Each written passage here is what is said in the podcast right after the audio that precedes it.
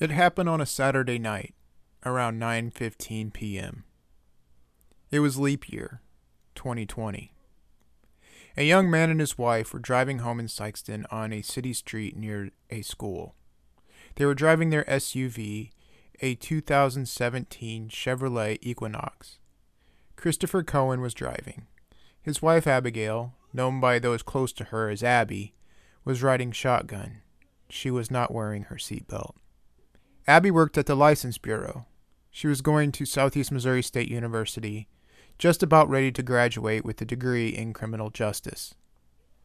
Christopher was about ready to turn left at the three-way intersection. A man and two passengers were traveling west on Salcedo Road near the kindergarten center in a 45-mile-per-hour zone in a 2016 Dodge Challenger SRT Hellcat. Salcedo Road is something of a bypass road to the north of Sikeston, which connects the area just south of the Sikeston J.C. Boot Heel Rodeo Grounds to Highway 61, the primary north-south artery in Sikeston. According to vehicle event data recording, the driver of the car punched the gas. 5 seconds before reaching the intersection, the gas pedal was pressed down 62%. The speed was 58 miles per hour. 1 second later, 470 feet from the intersection, the Hellcat was gaining speed. The driver smashed the gas pedal to the floor.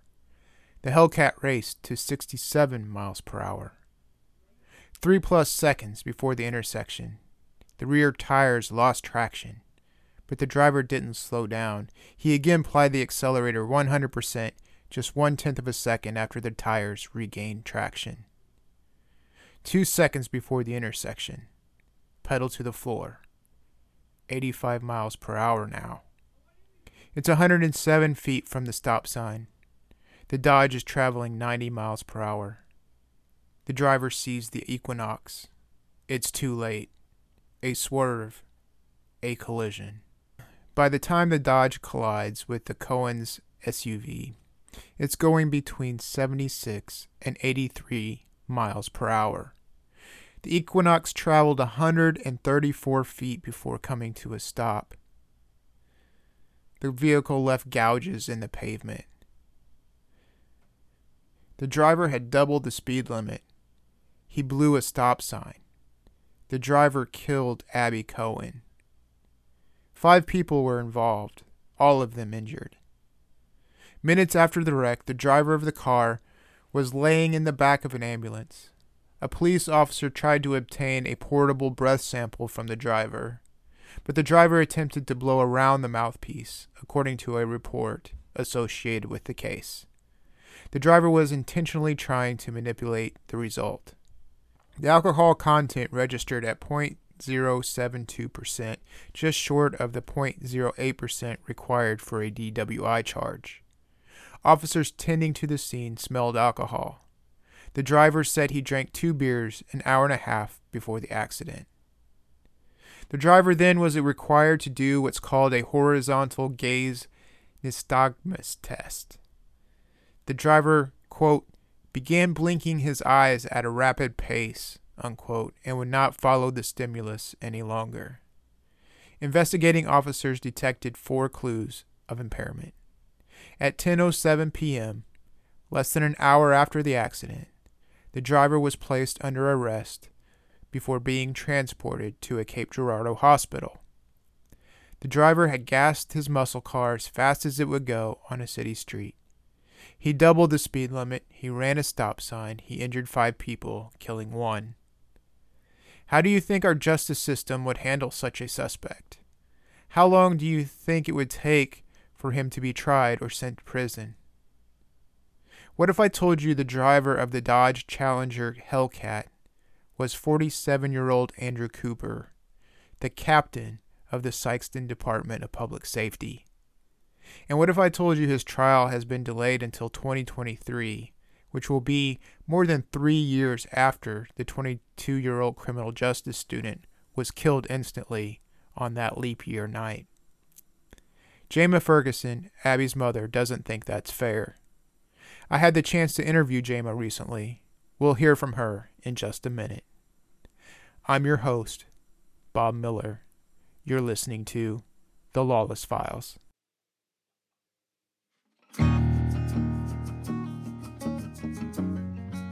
I had just spoken to her about 8:30, and I asked her if she was at home because we had went and bought a truck, and we were going to bring it by and let her see it. And she said, no, I'm not at home. She was at her mother-in-law's, Teresa's, which is Chris's mom's. They were playing games. And then around 9:15, I was doing some work on my Cameo or my silhouette, so I texted her and was asking her about it, and then we talked briefly then. So around, I don't even think she got my last text.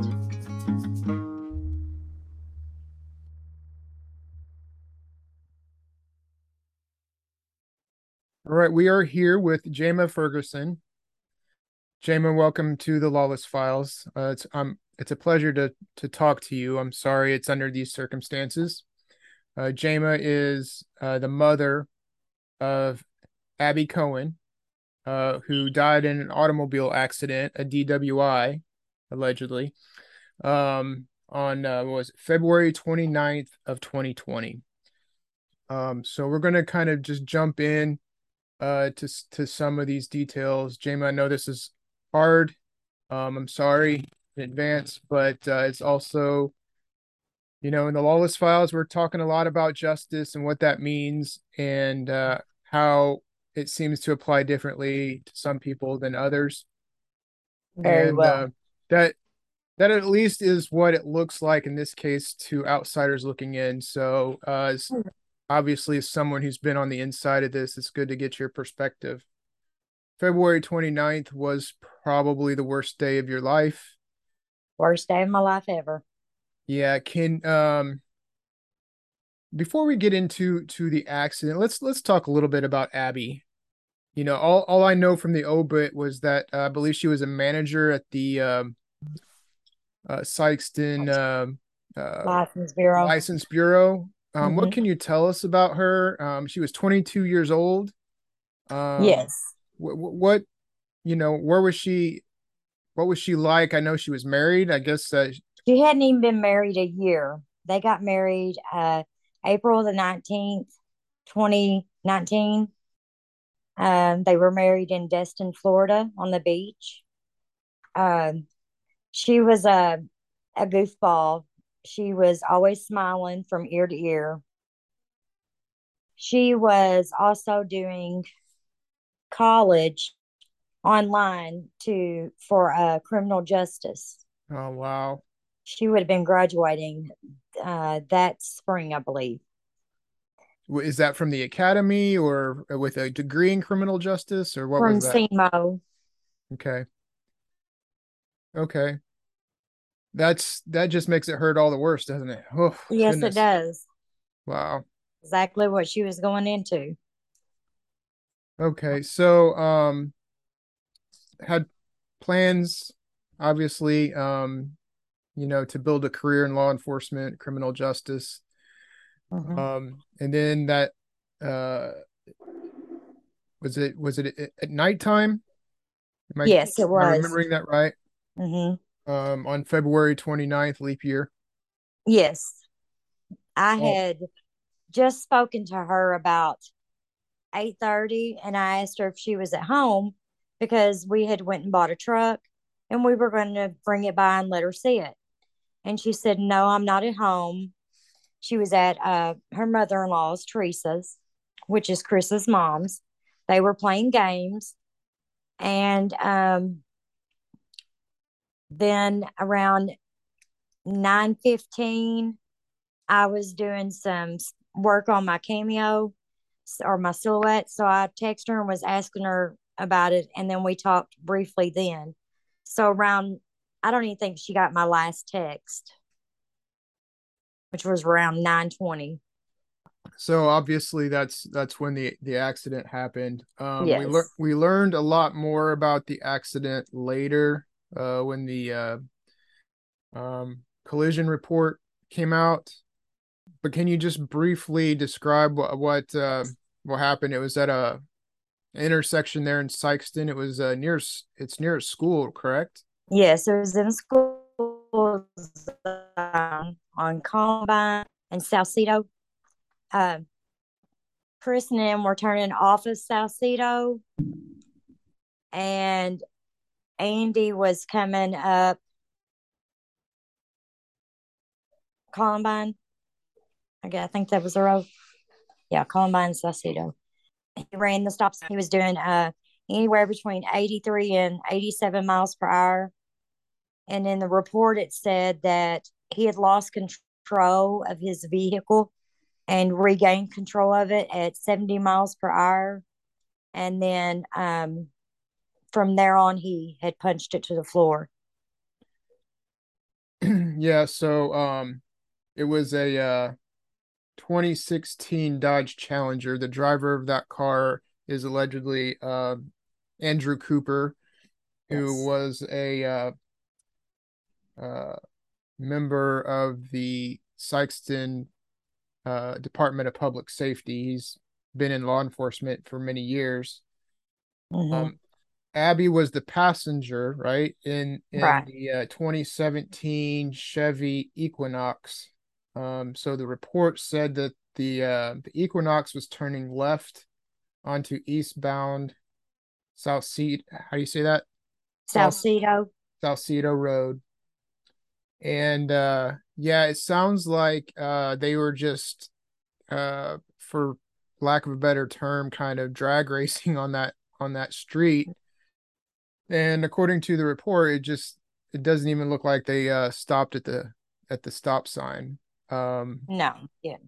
Can you describe how the extent of the damage to the vehicle? Have you seen it? Yes, it was very bad. You could see where her body hit the windshield. You couldn't even tell what kind of car it was. The vehicles collided and then they went off two different directions. Is that right? Yes, they were hit head on. It slung them 137 feet. And then Cooper's went off into the road where there was nothing, and his caught on fire. No, I didn't know that. Yeah. So she was the passenger. So, did they completely, like, I'm trying to understand how the collision was made. She was, it was her husband. He was driving. Yeah, he was driving. That's Chris, is that right? Yes. Yeah. So he was making a turn out of there. Is it a left turn or a right turn? Left turn. Okay, and then he was hit. So he was making the turn and her side was hit, correct? No, his side was hit. His side was hit? Yes, his side was hit. Okay. And she did not have a seatbelt on. No. That's, oh man. Yeah. That's so sad. Did she die on the scene or was she taken to the hospital first? She died on the scene is what I was told. Okay. Because there was one of my friends that was working the crash, and that was the first thing I asked her is, hey, are you working tonight? And she said yes. And I said, can you find out if my daughter died instantly or if she suffered? And she said she died instantly.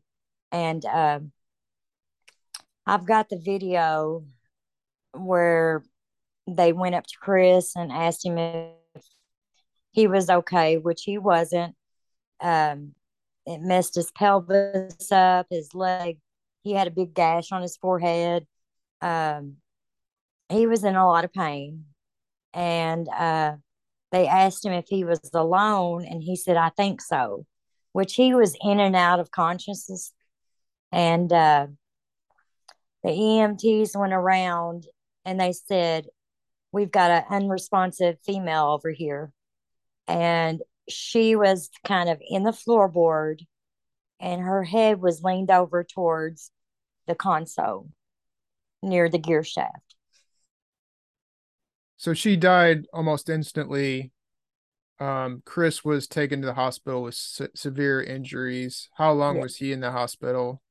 For a good 4 or 5 days. Okay. The EMTs did try to revive her. They worked on her for a good 30 minutes. As far as the other vehicle, there were several people in that vehicle as well, right? It was Andy Cooper, who was the driver. Correct. I mean, I've heard some people say that they don't, that maybe he's trying to cover for his son. Potentially. But his son was in the passenger seat. Is that correct? Or I'm not sure if he was in the passengers or if Ashley was in the passenger. Okay. So how many, let's see. There was 3 people. There was Andy, there was Andrew, and there was Ashley. Okay. And all 3 of them were injured as well, correct? Yes. Yeah. So this was a major accident. You're talking about a city street. It was pretty dark through there, I'm sure. Mm-hmm. School zone. The speed limit was what was it? I've got this article pulled up, so I'm kind of looking through it. 45 miles per hour speed limit. The report that was done by the highway patrol estimated the speed was the speed that the car was doing at some point was double that, close to 90. Yes. He never braked.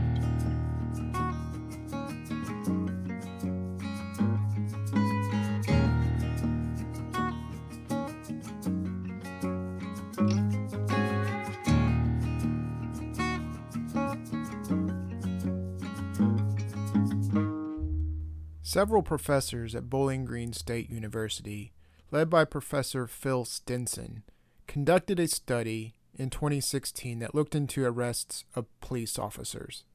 They now have a database that tracks such arrests through 2021. Bowling Green's database includes information on more than 18,800 criminal arrests from the years 2005 through 2021.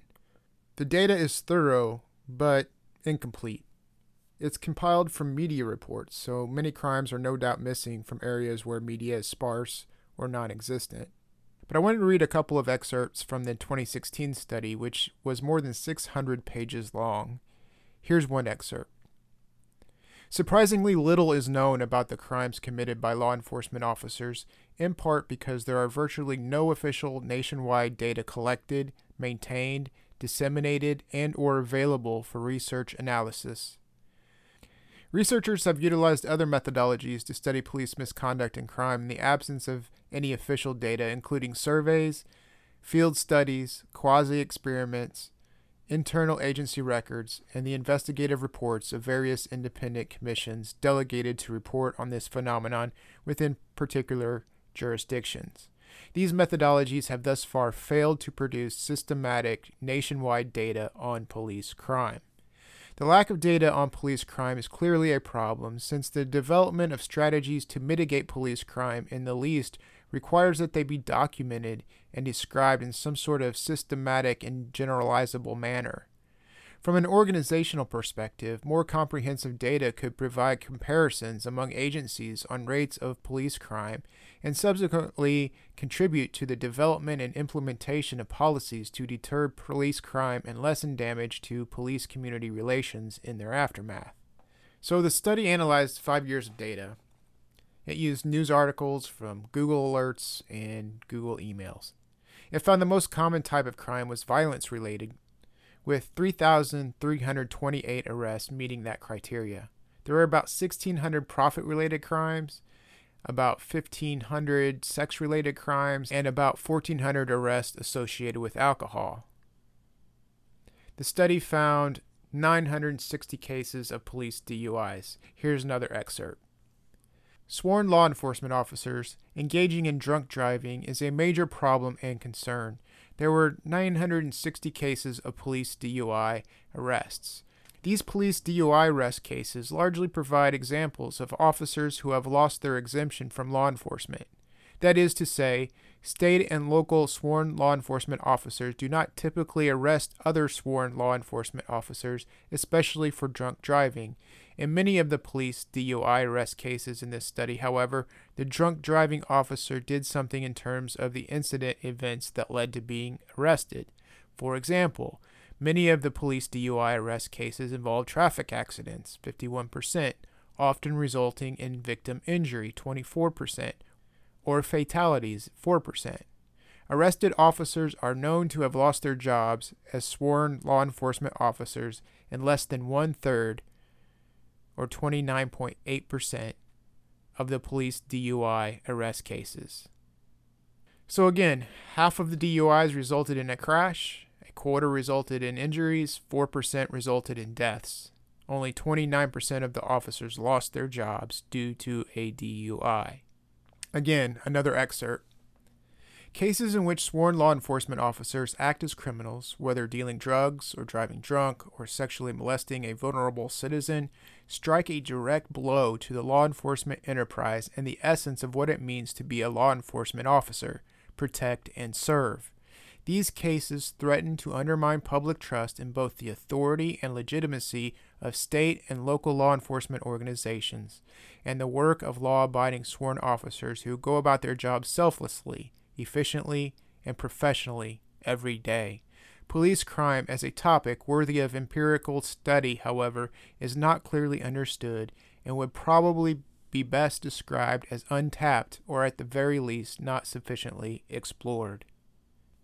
As we learned in a recent Lawless Files episode with former police chief Betty Frizzell, in Missouri, police officers caught in unethical or illegal situations are often forced to resign rather than charged with crimes. That allows officers to retain their credentials and move on to other departments.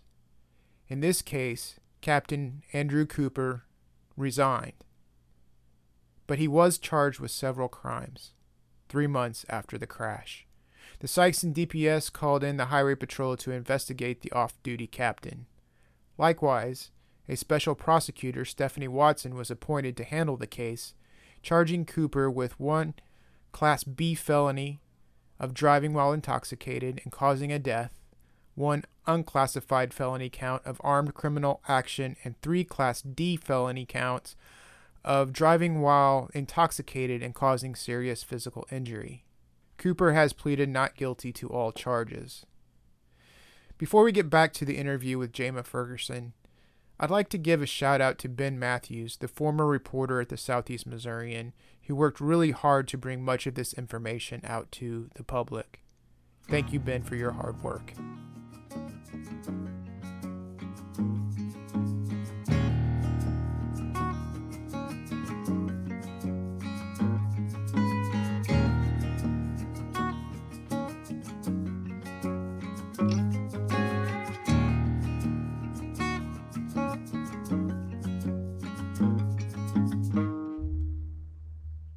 So obviously this is a major accident in town, devastating. We've got 5 people injured, one dead. We've got an off-duty police officer being the driver of the vehicle. I'm sorry, go ahead, say that again. He was the captain. Yeah, the captain, I should say. Yeah, I mean, he's been in law enforcement a long time, the captain of the DPS. How quickly is that something that you're thinking about? I mean, obviously, it's a tragedy in the moment. Your daughter's dead. Your son-in-law is severely injured. How long is it before your mind starts thinking about the person who's responsible for this? Not long at all. Yeah. It's an everyday thing. Yeah. Kind of walk us through this process. Obviously, several laws appear to have been broken. I'm sorry. What's going through your mind? What are you wanting accomplished? How did things play out? I mean, obviously, The reason we're doing this podcast right now is that trial is now scheduled for next summer, 2023. You know, that's over three years from the time of the accident. So I kind of want people to understand how this process kind of played out. So can you kind of take us through that? Well, first of all, he's not been behind bars at all. His bond was the lowest bond I've ever seen in my life, $20,000 bond. He turned himself into New Madrid County. He had two lawyers and then they wanted to take his ankle monitor off. And that was back in January of last year, which, we fought to keep it on, and it was kept on until June 28th. We didn't know nothing about it. We had no warning that they were going to even meet or have a web index. And then we get an email saying that his bracelet is taken off. They're allowing him to have a hardship license to drive back and forth to work. I mean, you killed somebody and you can go ahead and drive back and forth to work. Let's rewind it a little bit, because I've skipped over an important part. And that is that that night, police who were taking care of the scene, which was Highway Patrol, they began suspecting DWI. Yes. And so they wanted him to do a breathalyzer test. And according to the report that I've seen, he kind of, it appears the way they've written it, that he kind of intentionally kind of sabotaged that by not sealing his mouth around it when he blew into it. Yeah. He manipulated it. Yeah. He knew what he was doing. And then, I mean, that's his job. Yeah. So then later, they took blood samples. 6 hours later. Yeah, 6 hours later. So now, like, I don't know that I've seen that, but at that time they were not really high levels, but you have to kind of rewind the clock in order to figure out, you know, how much he had been drinking. But the officer said that they smelled alcohol, and those types of things. Yes, they did. Yeah. They said it was very strong. He clearly, according to the report written by police, tried to avoid doing that breathalyzer and did not immediately, you know, ask for a search warrant for blood to be drawn. At any rate, those things were avoided and dodged the night of the crime. Yes. And so now we get into the actual investigation stage. Special prosecutor was appointed. This happened in Scott County. The Scott County prosecutor, I don't know if recused herself is the right word, but yes, a special prosecutor was appointed because nobody wanted to touch the case. Yeah, and it's a damned if you do, damned if you don't kind of thing. Right. You know, I can understand why a local prosecutor, because they got to work with the cops, and then there's public perception, those types of things. Anyway, so it was handed off. Charges were filed May 22nd. The bond was set at $25,000. What I'm trying to get to is a court date was set for July 27th of 2022. Right. That's already two plus years. Yeah. What kind of information are you getting during this time? I'm sure you're wanting to get justice done, get it over with, and move on, right? Right. What's been the story? Like, why is this taking so long? Because he has a new lawyer. So now the new lawyer needs time to catch up on everything. Okay. So when did he get a new lawyer? I guess sometime before the trial date was supposed to start. let's see, March the 28th. Was it March? I try not to keep up with it, but I didn't know until Stephanie or Jamie had emailed me and told me that everything was going to be put off because he was getting a new lawyer, and they thought that it might be maybe 6 months. Well, that 6 months turned into a full year. Okay, because the article that I read said it was, it seemed like it was the judge's decision or the prosecutor's decision. Yeah. I didn't know it had anything to do with getting a new lawyer. So, I mean, 3 years, it just doesn't seem like that's just. Yeah. I mean, just what are your thoughts on this whole process? Knowing your daughter was going into criminal justice, she wanted to do this for a living. What's your thought process on how this whole thing has played out? I'm absolutely not a very happy camper or mother. I'm totally aggravated at the system and how long this has taken, which I know these cases I've read on Mad, they can take, up to 3 years, sometimes longer. This is pretty much cut and dry. Why he pled not guilty, I don't know. But if it was me or you, we done been in prison. And that's how I feel.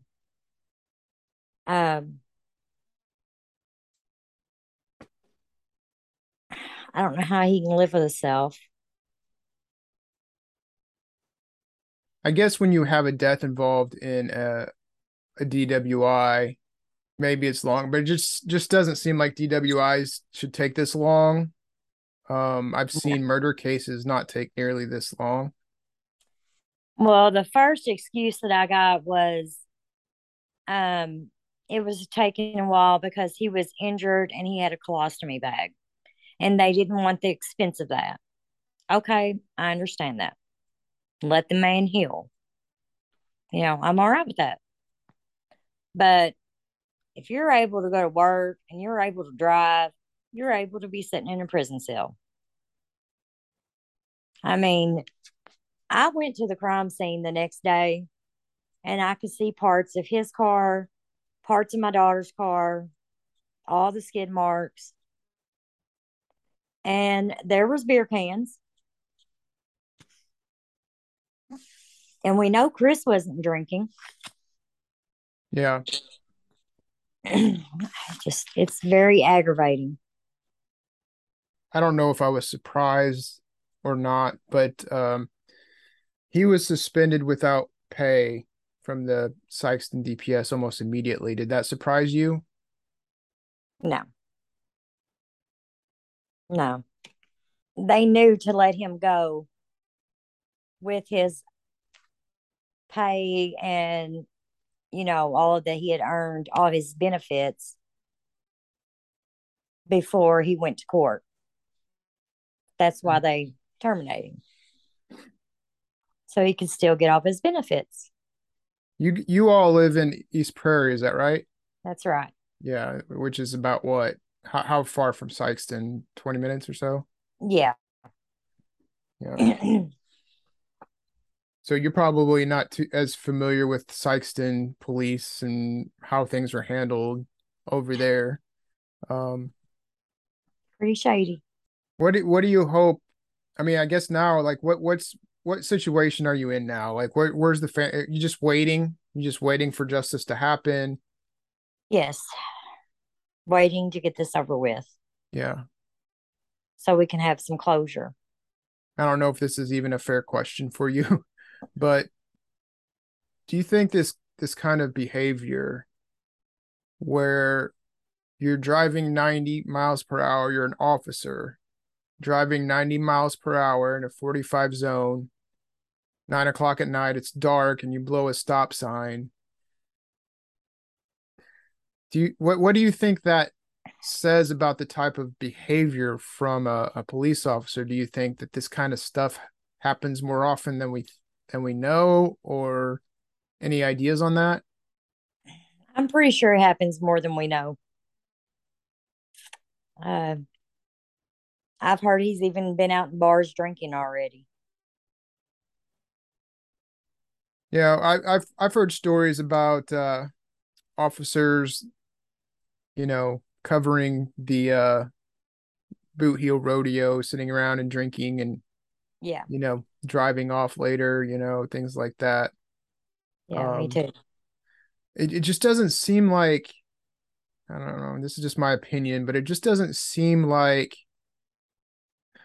a police officer, whether he's off duty or on duty, should even be in the mindset to drive erratically like that.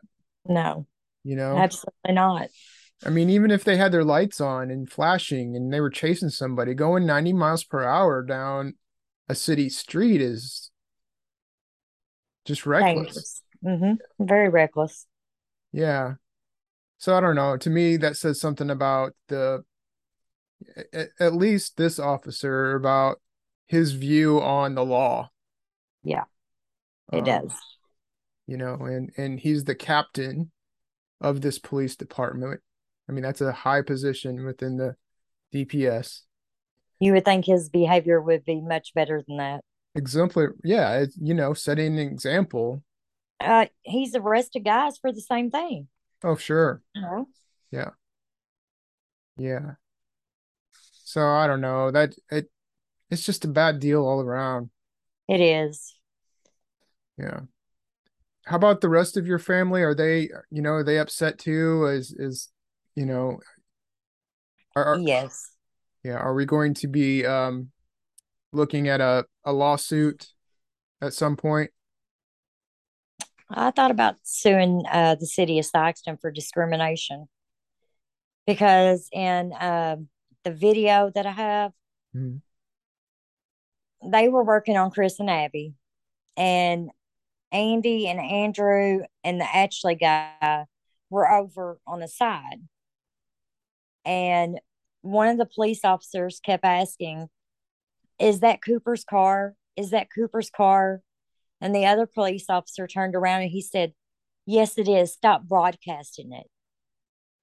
Like, who's not going to find out? It's definitely going to be on the front page of the news, you know, the next morning. Right. Again, I'm not a lawyer. I don't even want to play one on a podcast, but the level of negligence that was shown here is off the charts. I mean, the EMTs, they did their job. They worked on her, and I'm very grateful for them working on her as long as they did. I mean, there was 4 of them. They took turns doing CPR. They definitely tried their hardest, but I mean, there was no saving her. Yeah. And then you have Chris, who was in the hospital for 5 days, and you know, it's none of my business, but I'd hate to think that he's financially hit, you know, for medical bills over this, you know? Yeah. You know, so he kept asking where his wife was while they were putting him on the stretcher. And they kept saying, "She's over there. We're working on her." And that's all he kept asking about is, "Where's Abby? Where's Abby? Where's my wife?" And it just, it breaks your heart, because they had a love like no other. I mean, they were like a match made in heaven. Yeah, it's just, it's heartbreaking. I mean, there's just no word. There's just no words to it. But man, I mean, for him now to have to live with the trauma of the accident itself. And yeah, because he's seen him pulling her out of the car. And it's something you don't want to see, which I kept telling myself I was not going to buy the video, but I made myself do it so I could prepare myself for when we do go to court, not breaking down. And it is horrible to see them sitting there working on your first child who was only 22 years old. It's just, I mean, her little brother is devastated, and her sister. So you have she has two siblings? Yes. Both younger? Yeah, she has a 21-year-old sister and a 9-year-old little brother. He was her world. Oh. She was his world. We were a couple of weeks before the wreck happened, which my little boy has Down syndrome. And my husband and I had decided that, you know, we were going to have papers drawn up that if anything ever happened to either of us, Abby would have custody of him. And then that didn't happen. Well, this is a grim reminder just to everybody out there, whether you're a cop or not, you know, for Pete's sake, don't drink and drive. Don't drive recklessly. Don't be blowing stop signs. I mean, this stuff has real consequences. You know, it's ripped a family apart here. A young woman has lost her life. You know, little brother's lost a big sister. My husband's lost his, you know, it's just the trickle of what can happen. It's just a powerful, terrible earthquake that happens within a family, and, you know, never get over it. So no, it changes your life forever. Yeah. Especially in today's world. And we've got ride shares, you know, out there, you know, Uber, you know, there's no sense of getting in that car, you know, drunk in today's world. No, there's no sense in it. Yeah. Is there anything else about this case that you want to talk about? Anything that I didn't bring up? I don't think so. Okay. Well, hey, it was, like I said, it's a pleasure talking to you. I'm sorry that this, you know, I know that it's an emotional wreck. Anytime we bring all this stuff up again, I'm sorry to do that to you. Oh, you're fine.